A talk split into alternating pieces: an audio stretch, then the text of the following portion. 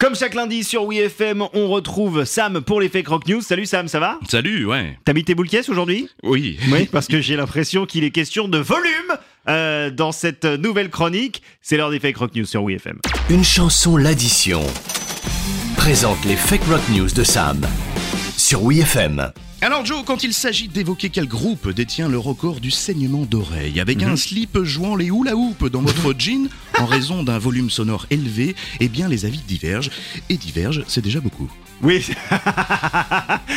Alors quel est ce groupe Est-ce que c'est Manowar Est-ce que c'est Motorhead Qui Ah, c'est en tout cas sujet à controverse, tant de nombreux groupes ont prétendu au titre, avec une difficulté, la mesure des décibels dépend de la distance par rapport à la source du son, Ah. rendant la comparaison, hélas difficile, mais bon. Mais rassurez-moi, il y a quand même un champion. Oui, Ah, c'est Euh, qui Bon alors par contre, oubliez les Deep Purple en 72 et ses trois spectateurs restés inconscients.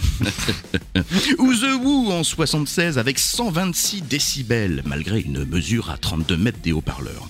Manowar a certes été mesuré en 84 avec 129,5 décibels, Ouais. mais Motorhead a fait mieux en 86 avec 0,5 de plus.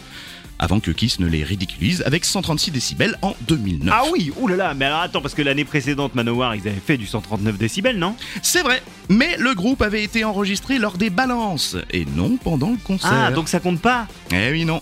Le record, de toute façon, est détenu par un autre. Aujourd'hui, c'est.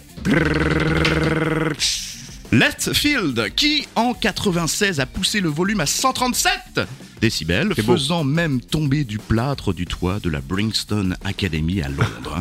Mais attention Joe, Oui. pour rappel, inutile de régler vos amplis sur 11, la cornemuse pouvant atteindre 115 décibels sans électrification, soit 5 de moins que le seuil de douleur. Tranquille ou bignou, quoi. Oh bah s'il vous reste des oreilles, vous êtes désormais. Prévenu Fake Rock News avec Sam de Une chanson, l'addition. Eh ben écoutez, avec tout ça, j'ai les oreilles qui saignent. Merci Sam.